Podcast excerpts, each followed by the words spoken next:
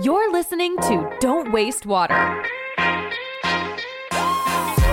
Had I been educated in business beyond this book that I read carefully, I would probably have not done what I did. Hello, bonjour, and welcome to the Don't Waste the podcast. We looked at each other and we said, This isn't going to work. This isn't the solution.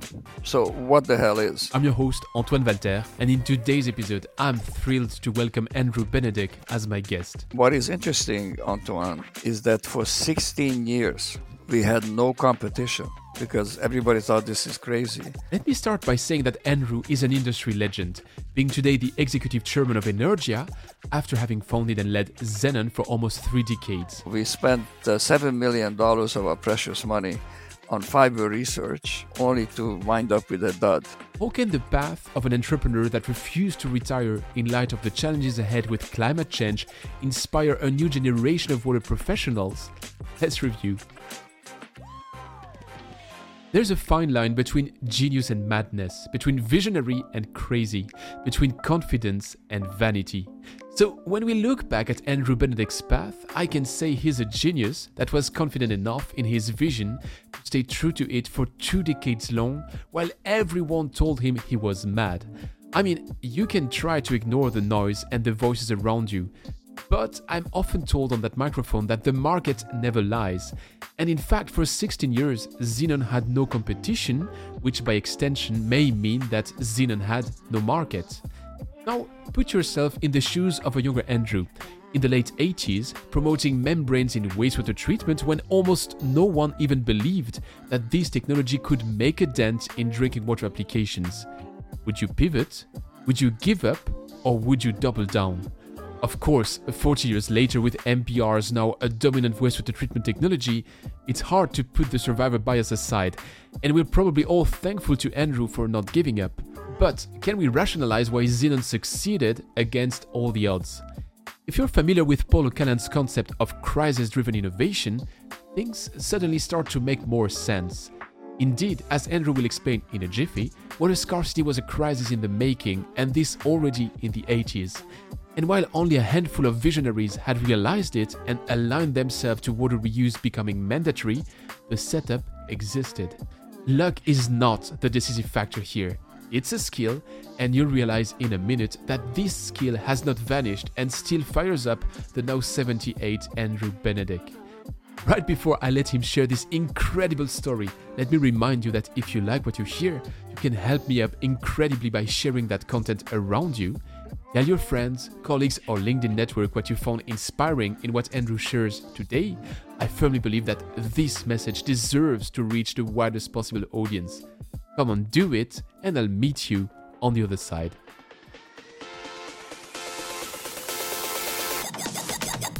You're listening to Don't Waste Water, the podcast that helps water professionals to improve their wastewater treatment, optimize their operation costs, and keep up with the latest market trends. This podcast is brought to you by GF Piping Systems. As a leading supplier of piping systems made of plastics and metal, GF Piping Systems is the global expert for the safe and reliable transportation of water, chemicals, and gas. For more information, visit gfps.com. Hi, Andrew. Welcome to the show. Hello, Antoine. I just told you that I'm excited to have you on that microphone because you're one of the industry legends. So I'm really glad to have the chance to explore your path today. And we'll go into that in just a minute. But I have a tradition on that microphone, which is to open with a postcard. And you're sending a postcard from France. That's something which is quite funny as well. What can you tell me about Cannes, which I would ignore by now? Cannes is uh, only a good place during the festival if you are a member of the industry. We're um, we're enjoying very much the excitement. We see movie stars go by, but we're, we're not being welcomed on the red carpet. A, a well, few years ago, I did actually manage to buy a ticket and be on the red carpet, but nobody took a picture of me. I still believe you. You don't need a picture to prove it. It's not going to be about, I mean, I mentioned you, you're a legend. You're not a cinema or movie legend. You're a water legend. So it's going to be a bit more about that. And I was doing my, my due diligence and, looking up your path. And in, in multiple interviews, you've mentioned that your first mentor, Jack Hodgins, had offered you a business book in 1980, and you never mentioned the title of that book, and you mentioned it to be the single business resource you had when you started your full path. And when I see your full path, that book must have been really awesome. So, do you remember the title of the book? Yes, it was called The Entrepreneur's Guide. So, you start with that Entrepreneur's Guide, and was everything inside, or did you learn it hands on? Well, I, I mentioned the book only to say that I think, had I been educated in business beyond this book that I read carefully, uh-huh. I would probably have not done what I did because to attack the water market using a, a technology that's unproven and no one in the right mind would have gone into took some courage. It also took some courage to start a company with no money and then to start it not just by making membranes but by getting equipment analytical equipment that were quite costly so what the book did help me, interestingly, is to realize that you should make everything a profit center. That was the single most powerful idea. And the only reason I survived with this lack of knowledge in business was that having bought a GC mass spec, which were critical in, at the time to measure pollutants, and, and spend my last dollar on it, I found a way to actually make money from it by starting an analytical business. And it's ultimately the analytical business that actually made the money. The membranes was a way to invest. I had no venture capital investor. No venture capital investor, in fact, would have been crazy enough to invest in, in a professor wanting to find a solution to water reuse. That brings me straight into the deep dive because that's something I'd like to understand. First, if anyone doesn't know by now, that tiny little company and little thing that you started is Zenon, which is maybe the one company that revolutionized the way that we treat our wastewater. And you mentioned that you wanted to go into this reuse from the beginning and that you were a professor. So that was back in 1970, if I'm right. You were a professor at McMaster University. I'd like to understand what you did between 1970 and 1980. Did you develop something that you ultimately turned into a company, or how did you come to Zenon? Between 1970 and 1980, while I was a professor at McMaster, I, I, was focusing on water research and trying to find solutions of the future. But I was betting on a technology that turned out to be relatively marginal. That was activated carbon. So I did a great deal of research with my students on modeling activated carbon EPA thought that is the technology of the future. There were many conferences. And I should uh, tell you, because you're French, that the idea of going to membranes was born together with a French friend who used to work for La Lyonnaise, and his name was François Fiessinger. François Fiessinger and I were at a conference in Atlanta, probably the 10th conference on activated carbon of the year. And we looked at each other during the conference. And by then, we have done a lot of work in this space. Lyonnaise laboratory was created in Le Pecq, partly to focus on activated carbon. Together, we won the Prix Chambiron for active carbon research. That was the biggest prize at the time. But we looked at each other and we said, this isn't going to work. This isn't the solution.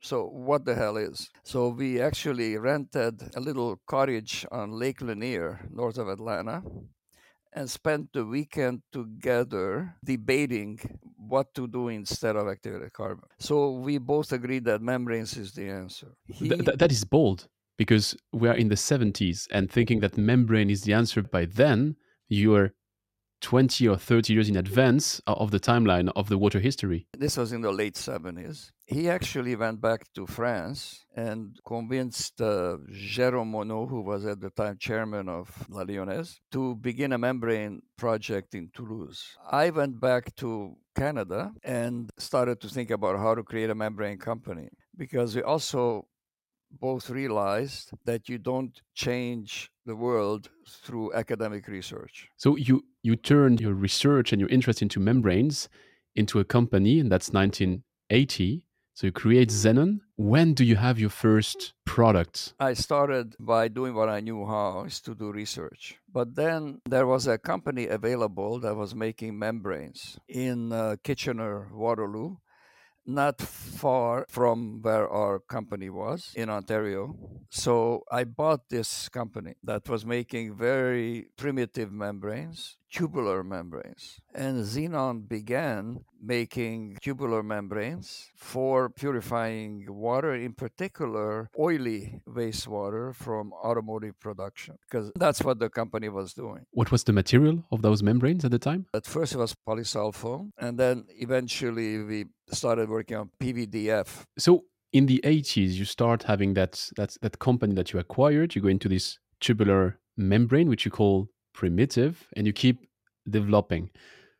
I'd like to share you a, an extract here of an interview I made a while ago with Graham Pearce, and he was explaining how his own experience was difficult with bringing membranes to the market, and they were looking at oil and gas like you, but also the drinking side of the market, where they had some regulatory push. And here's what he said about Zenon. On the wastewater side, the Zenon people were basically telling industry this is what the future is going to look like. And for a long time, nobody paid much attention to them or didn't really accept what they were saying or were saying it's going to always be too expensive, it's never going to work, it's too technically difficult. So they didn't get the legislative drivers that the clean side got. Bringing membranes to the market is already incredibly difficult. And you go to the wastewater side of it, which is apparently even more difficult. Why so? I have always been an idealist.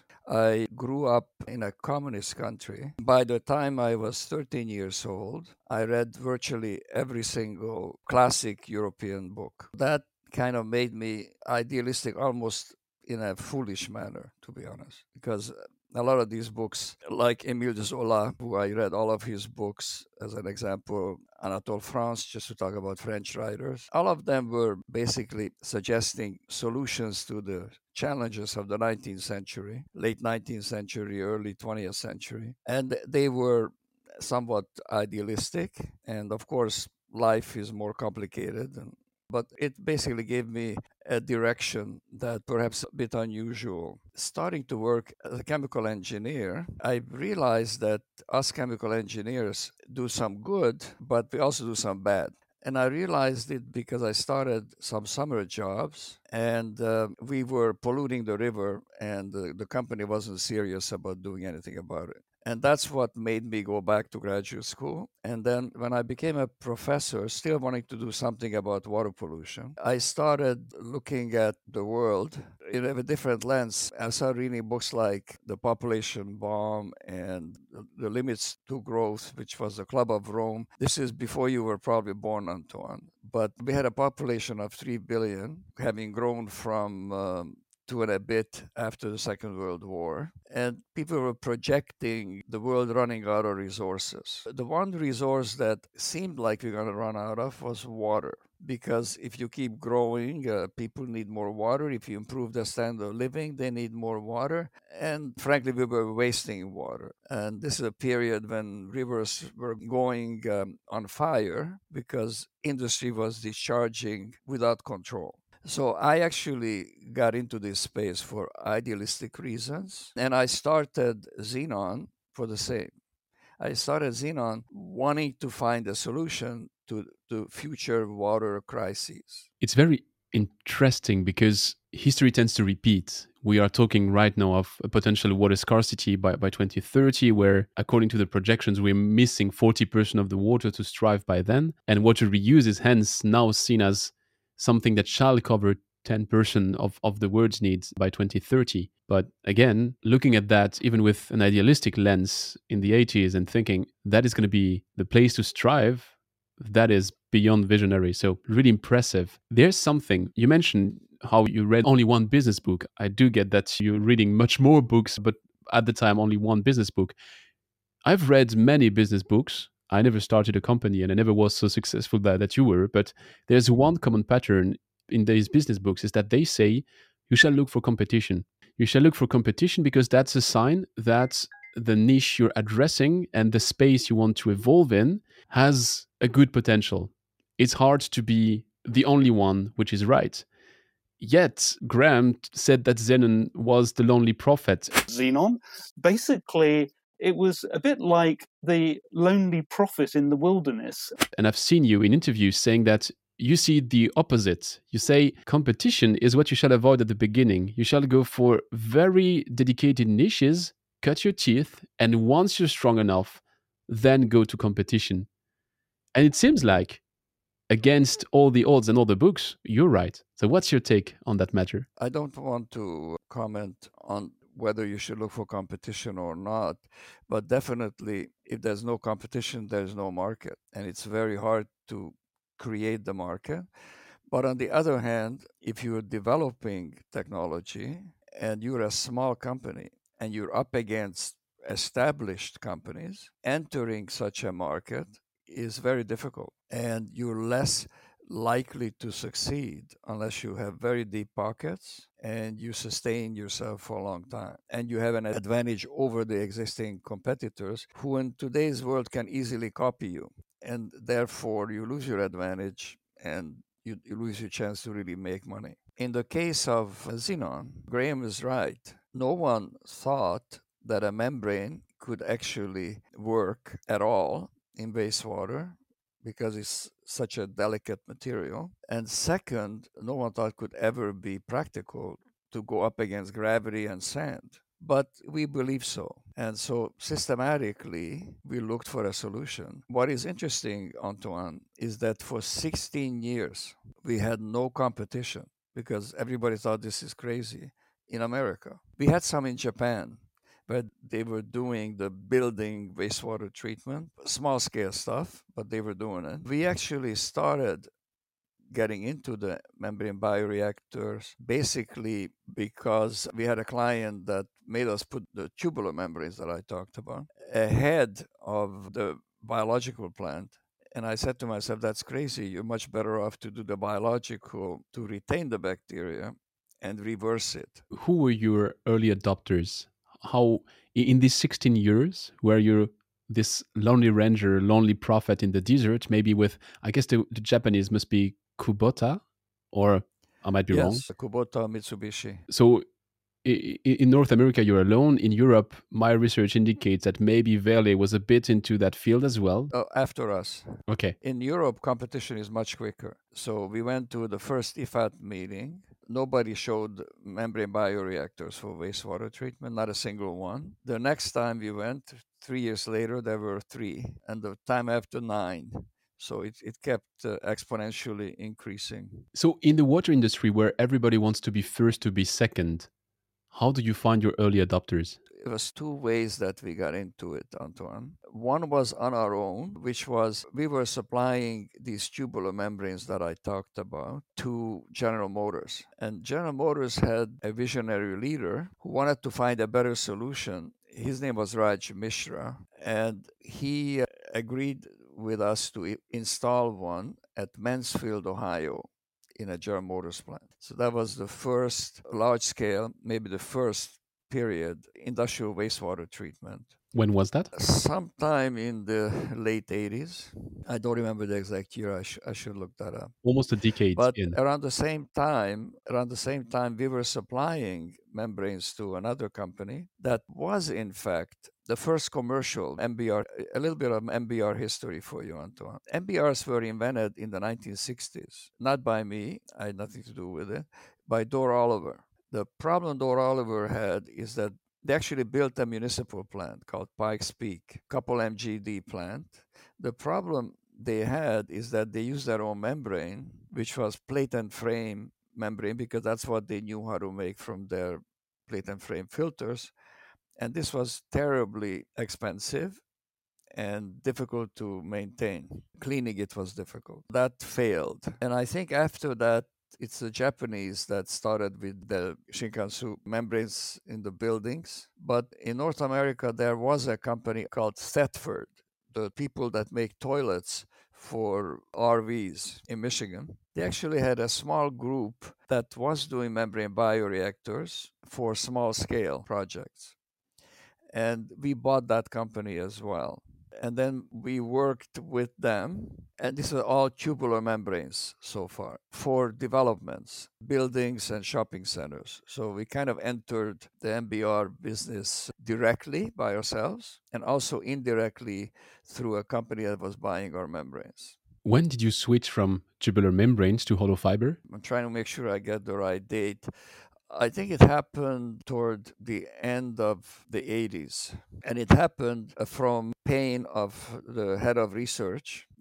This is in Canada, so he was French Canadian, and one of my PhD students from McMaster's. It happened because we had a major project in fibers. I knew that tubes are not the answer, so we're looking for fibers. And we had a brilliant idea that would be fantastic in university setting because it took advantage of a particular kind of fluid mechanics that would make these membranes super efficient. But it turned out to be a product that wasn't practical, and particularly not for wastewater and for MBR. We called it moustiquaire because it looked like something you put on your windows in Canada to keep the mosquitoes out. It, it was falling so quickly that it became hopeless. So we spent uh, $7 million of our precious money on fiber research only to wind up with a dud. And out of desperation, Pierre suggested we should try membranes directly immersed into wastewater. That's how we went to what later became Zeeweed. It looked like seaweed, but because we our company was Zenon and everything began with a, a Z or Z, we called it Zeeweed. Interestingly, Antoine, I just attended a ceremony where Professor Yamamoto was given the same prize I was given. I got the first Lee Kuan Yew Prize in 2008. He's got this year's prize for being the first one to propose that one should put fibers into water for wastewater treatment, naked fibers. I believe that we had no connection to him but I also believe that he deserved the prize because he was before us. The difference is that we commercialized the idea and he did not. It's about the execution. An idea is nothing if you don't execute on it. I'm not judging, I'm just saying the devil's in the detail, which you find out if you execute it. Well, the world doesn't uh, change from ideas. And that's why I quit the university because I would write papers and I realized that it's going to have no impact. No matter how brilliant the mathematics, it will have no impact. So by the late 80s, you start to develop the, the hollow fiber. You have your first full scale reference. You have your two different ways of, of going to the market directly and through someone who, who uses your membrane. What is the point in time where you feel finally a strong traction, like something is happening and all that technology is really selling like hot bagel?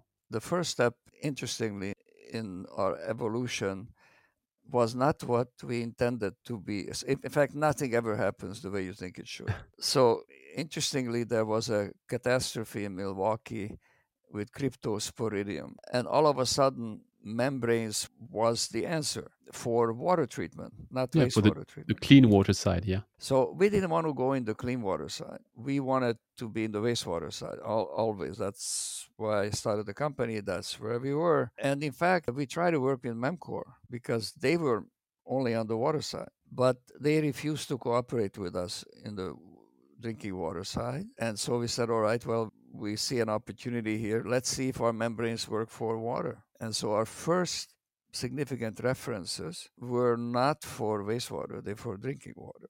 And the drinking water market pulled ahead and became very significant in North America. But we, of course, continued our wastewater work. We're now talking early 90s. Drinking water is going toward membranes. In fact, that particular period, almost all the plants in Canada for drinking water were based on membranes. And wastewater was still very few municipalities, small ones, that would go that way. It's around maybe the late 90s that water reuse in the West became more and more important.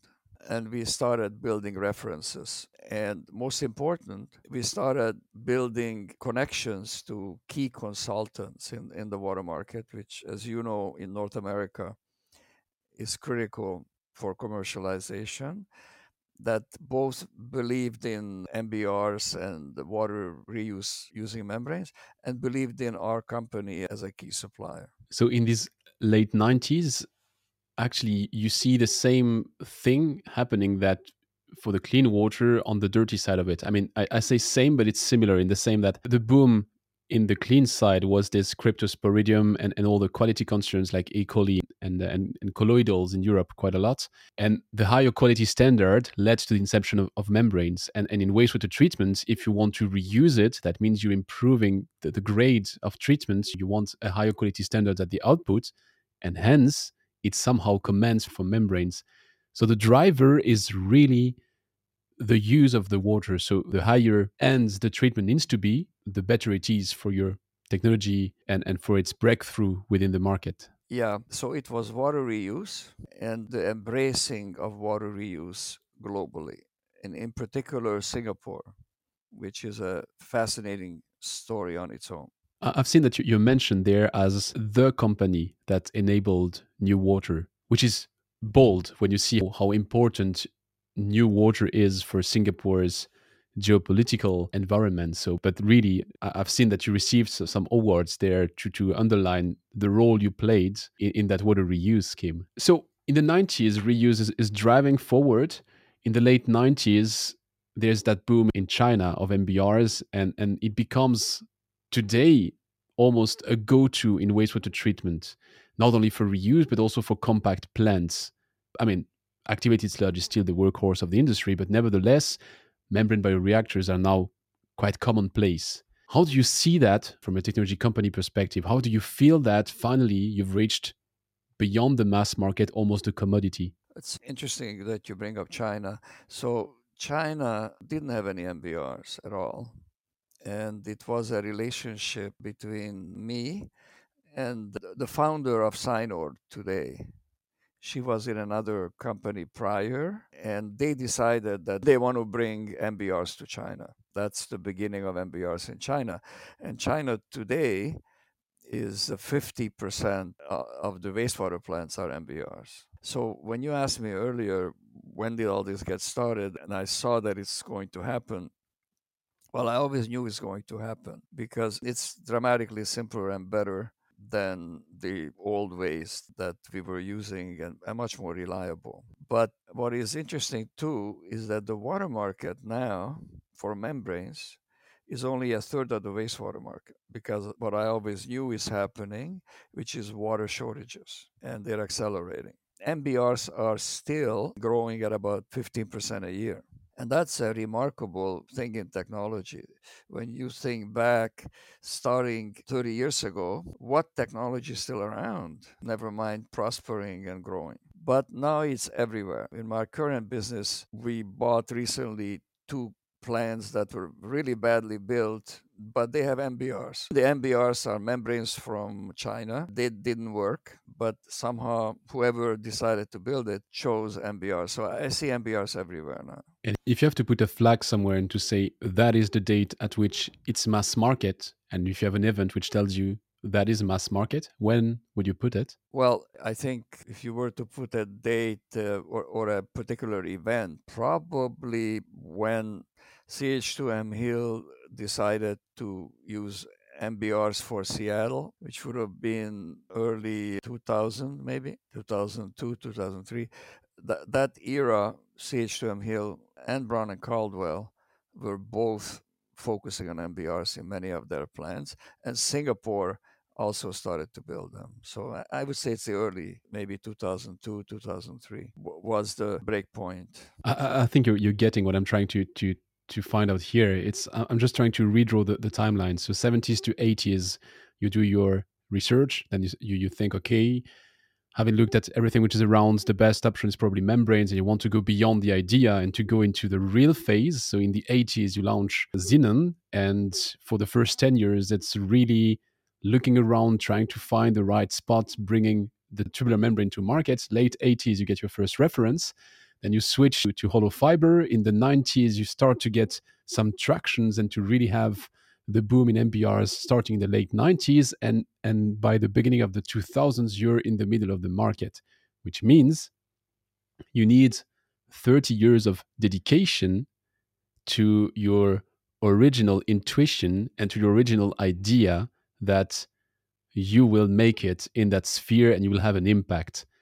Do you have time over these 30 years where you think, what if I was wrong? You know what? If you have any doubts whatsoever, you won't make it. and, and I had none. And in fact, I also believe that if you truly believe something, and it's a reasonable belief, in other words, it's something the world needs, it will happen. There's a big difference between desire and belief. I want to lose weight, right? That's my desire.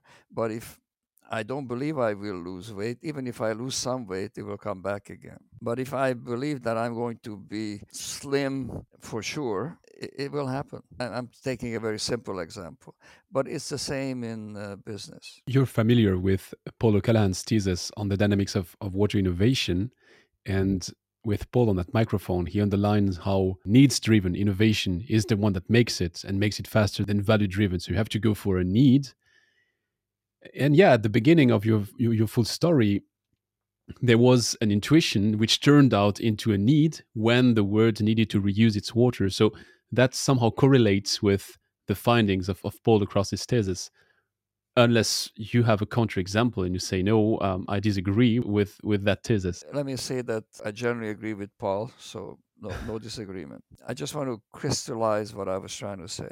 One, you have to absolutely believe that whatever it is that you want to do, you can do. Two, you have to be persistent. And in, in the water field, particularly persistent because it, it seems like markets move extremely slowly, like almost like no other industry. But if you are a believer and you're persistent and, and you're willing to work at it, miracles happen. Let me go to the final chapter of that that Zenon story. In 2006, you sold Zenon to General Electric, so GE Water. How does that happen? Well, just so you know, a year before GE made the offer to buy our company, my, my, wife and I bought a house in California because we said when GE buys the company, we'll probably want to have that house. I actually tried to prevent GE from buying the company. This is a story that probably no one knows, so I'll, I'll tell it to you, particularly because you're French.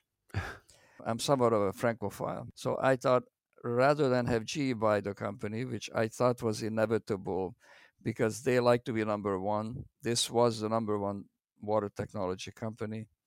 This kind of company fits with GE. They want to manufacture, they want to manufacture scale. We had all the ingredients, and the other companies they were buying did not. So I figure at some point they'll figure out that they're buying the wrong companies and focus that energy on us. I didn't know how I could prevent that, except I thought I could do it maybe by buying Degremont. So I knew uh, Jean Louis Chaussade. So I came to see Jean Louis and I said, Jean Louis, you got a losing company in Degremont. Why don't we combine the two? You'll have a public company in which you will have control, and I'll fix up your mess at Degremont. it went quite a ways, all the way up to Mestrallet, who was then the CEO, who said, We can't let go such an important part of our company like Degremont so that was the end of that story. And at that point, I said, okay, well, we have no choice. GE is going to offer something, and we'll have to sell it to them because they certainly have the resources. And we're a public company. So that's what actually happened. What is truly interesting is that many years later, Jean Louis Chaussade was now the CEO of Suez. And when GE put the business up for sale, I'm told by people who Jean Louis talked to. I, I, didn't speak to him. That he bought it because he really wanted Zenon within Suez. But of course, now he's retired and Camus lost it. I cannot tell you what he told the people, but I can tell you that at that time, I was working for Degremont, and that's what everybody was saying. It's It was like that full move is because yeah, we need ZeeWeed inside the product range. So it sounds relatable, I'd say. I was actually not at all at the same sphere of decisions than, you were. And it's crazy how that would have been awesome, actually, to see that joint venture happening at the time you wanted to have it happen. So you bought that house in California, one year early from the sales from Zenon to GE. So again, you're ahead of times and a bit visionary. And what's crazy in that story? Sorry, just to use the word crazy, but at that time, without cracking a secret, you, you, you're 63. You have that house in California. You just sold your company for 760 million to GE, not all in your pocket, but still, I, I guess you must have had some money from that deal, uh, which comes to you. So you have everything aligned to, to just retire and to peacefully strive on the west coast of the US. You even started being a researcher at the Scripps Institute and giving some course there, non paid assignments, from what I read. And one year later, you acquire a German company which is just in bankruptcy. You move to Europe and you just turn the company on its head. And 15 years down the line, we're here speaking together. You're still heading that company. And that company just won the Global Water Award for the Wastewater Project of the Year. I'm just wondering, why did you decide to dive back into the, the, the Shark Tank? I, have to tell you that it is a Shark Tank. And sometimes I wonder what the hell I got myself into. But remember that idealism. I started working at Scripps and talking to scientists and looking at the ocean. I really got scared about climate change. So here I am. I, I don't need to work. I'm living in a wonderful place. I could do anything I want, but for me, I just couldn't sit there and you know enjoy my money and watch a problem without wanting to do something. I didn't want to go back in the Shark Tank. I just wanted to make an investment and advise. You know, that's what people at, in that age group who have money want to do. I, I got stuck, to be very honest with you. I wanted to make a difference in climate change. I unfortunately got a company which I liked, which was the pioneer in German anaerobic digestion technology. Had it been a healthy company, I would have just made an investment and tried to help them to come to America. But instead, I wound up owning it. And then I wound up with a mess that I had to fix. So I, that's why I moved to Europe. Gradually, my vision and dreams got bigger and bigger, and the company did too. You know, it's like once successful, you think you can do it again, kind of thing. It's in your it's in your bread in the bone almost you know what i mean it's like you wonder you see conductors and they're like 85 years old and they're still conducting. For me, uh, work is painful sometimes and strenuous, but it's an art form. It's not a job I do for money. And now that you're 15 years in at Anaergia, did you see common traits between your two entrepreneurial adventures, so between Zenon and, and Anaergia? And did you see major differences did it maybe change over time or is it simply a different field or is it really similar well to build a company that makes a paradigm shift which this one also does you need to do certain things that i hit upon by trial and error in Zenon.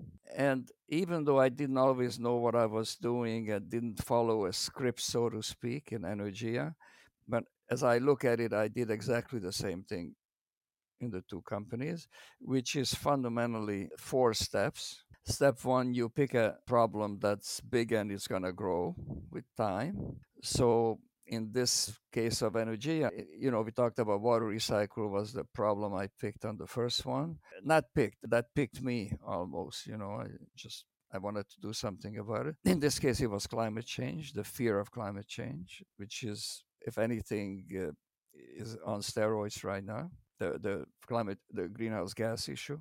Then the second thing you need is a sustainable advantage.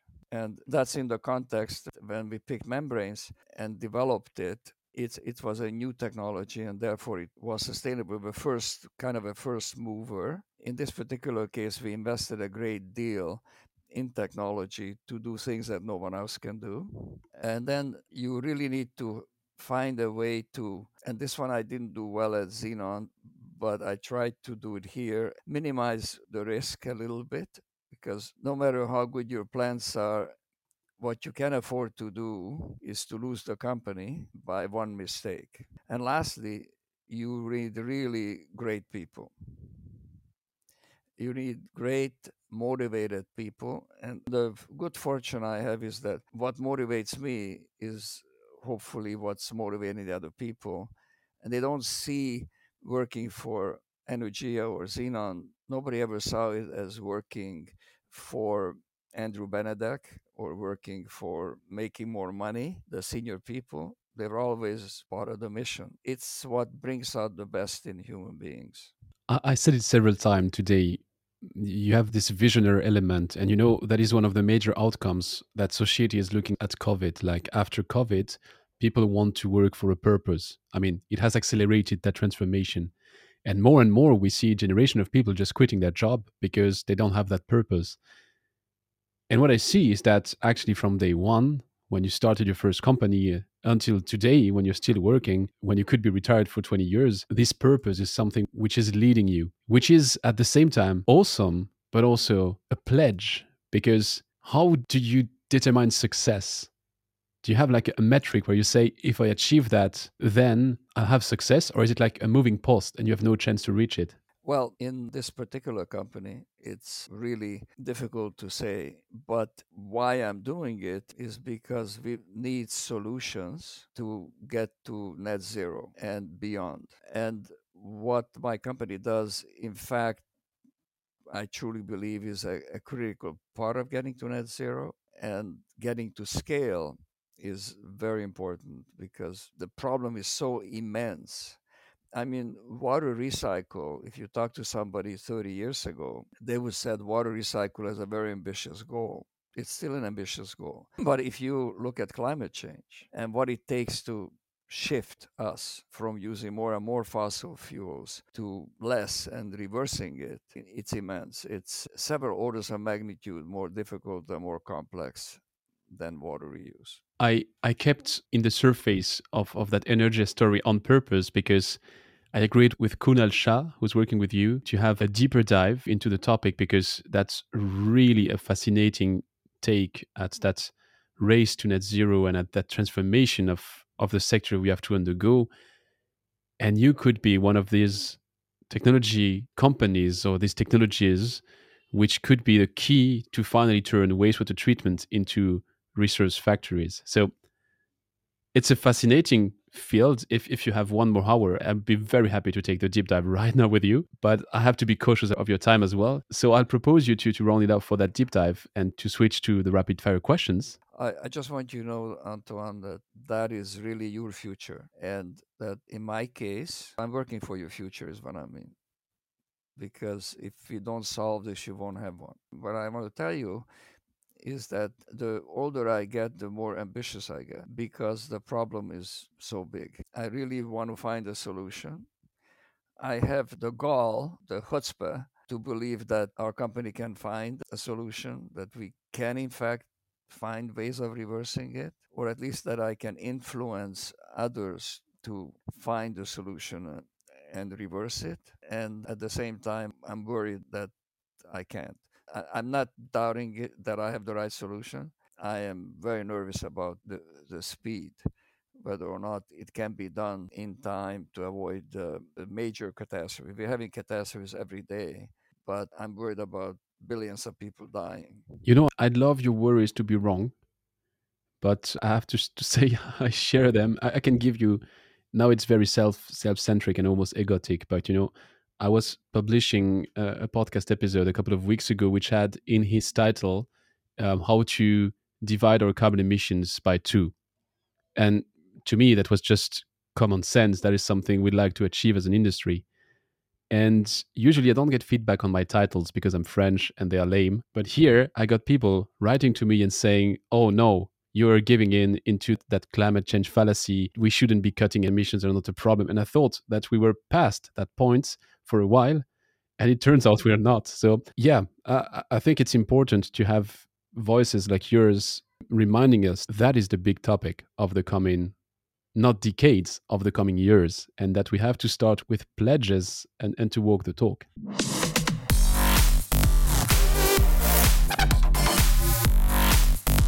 it's time for the rapid fire questions my first question is what is the most exciting project you've been working on and why in the water sector, the most exciting project we're working on is a project called uh, Sterling Natural Resources. in uh, Southern California in a town near San Bernardino and it's one of the lowest lifespan areas of America. So it's a poor area of America. And this will build, it actually has built and is starting up the world's most advanced wastewater plant. It will be the most advanced wastewater plant for two reasons. One is that all of what comes into the plant becomes a product. There is no waste from wastewater course, the water will be recycled using a new membrane company that I invested in technology. The, and uh, technology will be used to convert all the solids into fertilizer. But for even more, it will be exporting power, not using power. So this is a really exciting development that I believe all sewage plants should be going towards instead of being a wastewater plant, not just call it a resource recovery plant, actually make it a, a, true resource recovery plant. What's really even more exciting about this project is the second element, which is that the wastewater plant becomes a social good, not a place to hide away where nobody wants to live next to. This plant will be in a park with a community center, with a vocational school. A, a park where bodies used to be found now is going to be the pride of the community. And this is next to a high school where the kids don't get a chance to graduate. We'll be training them to become operators in the vocational side. So it's really turning the wastewater concept as a disposal place that smells and want to have people away from into something which is the pride of the town and helps with social benefits and also resource recovery. When will it be commissioned? It's it will be commissioned this summer. So we're opening it actually on July 23. That is a fascinating project. Let me try to keep my. I could go into a deep dive for that, but I have to refrain myself because if not, we're still there in, in two hours. Can you name one thing that you've learned the hard way? I learned everything the hard way.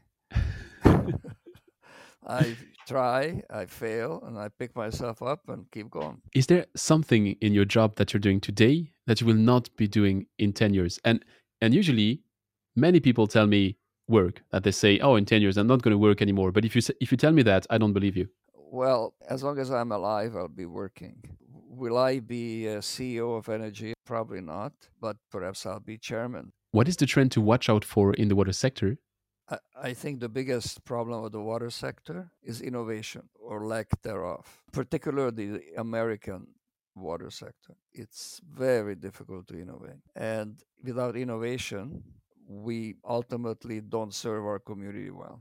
And last question if you were a world political leader, what would be your first action to influence the fate of the global water challenge? Well, if I were a world leader, I would move like we did to develop vaccines. I would move at maximum speed to reverse climate change. If I can reverse climate change, which is doable, it's only a resolve that is needed. Some countries are managing then I think we would also make a major impact on, on water shortages and, and, so on and so forth. So to to me, there are many problems in this world. There's environmental impact and species going extinct. That's a little bit less important. That's it's terrible, but it's much less important than people running out of water and much less important than all of us dying, which is climate change.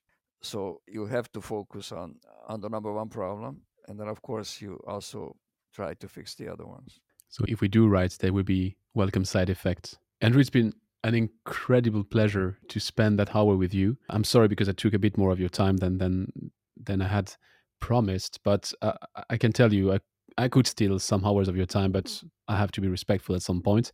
We have the pleasure to share the scene for the blue tech forum in, in vancouver so i'm looking forward to meeting you physically on stage there and yeah, if people want to follow up with you, where shall I redirect them the best? Well, it's pretty straightforward. They can contact Anaergia or just email me directly. It's andrew.benedek uh, at anaergia.com. So, like always, the, the links to that are in the show notes if you're listening to that. And uh, thanks a lot and see you very soon. Thanks for listening to Don't Waste Water. This podcast was brought to you by GF Piping Systems. Loved this episode? Head over to Apple Podcasts to subscribe, rate, and leave a review. See you next time.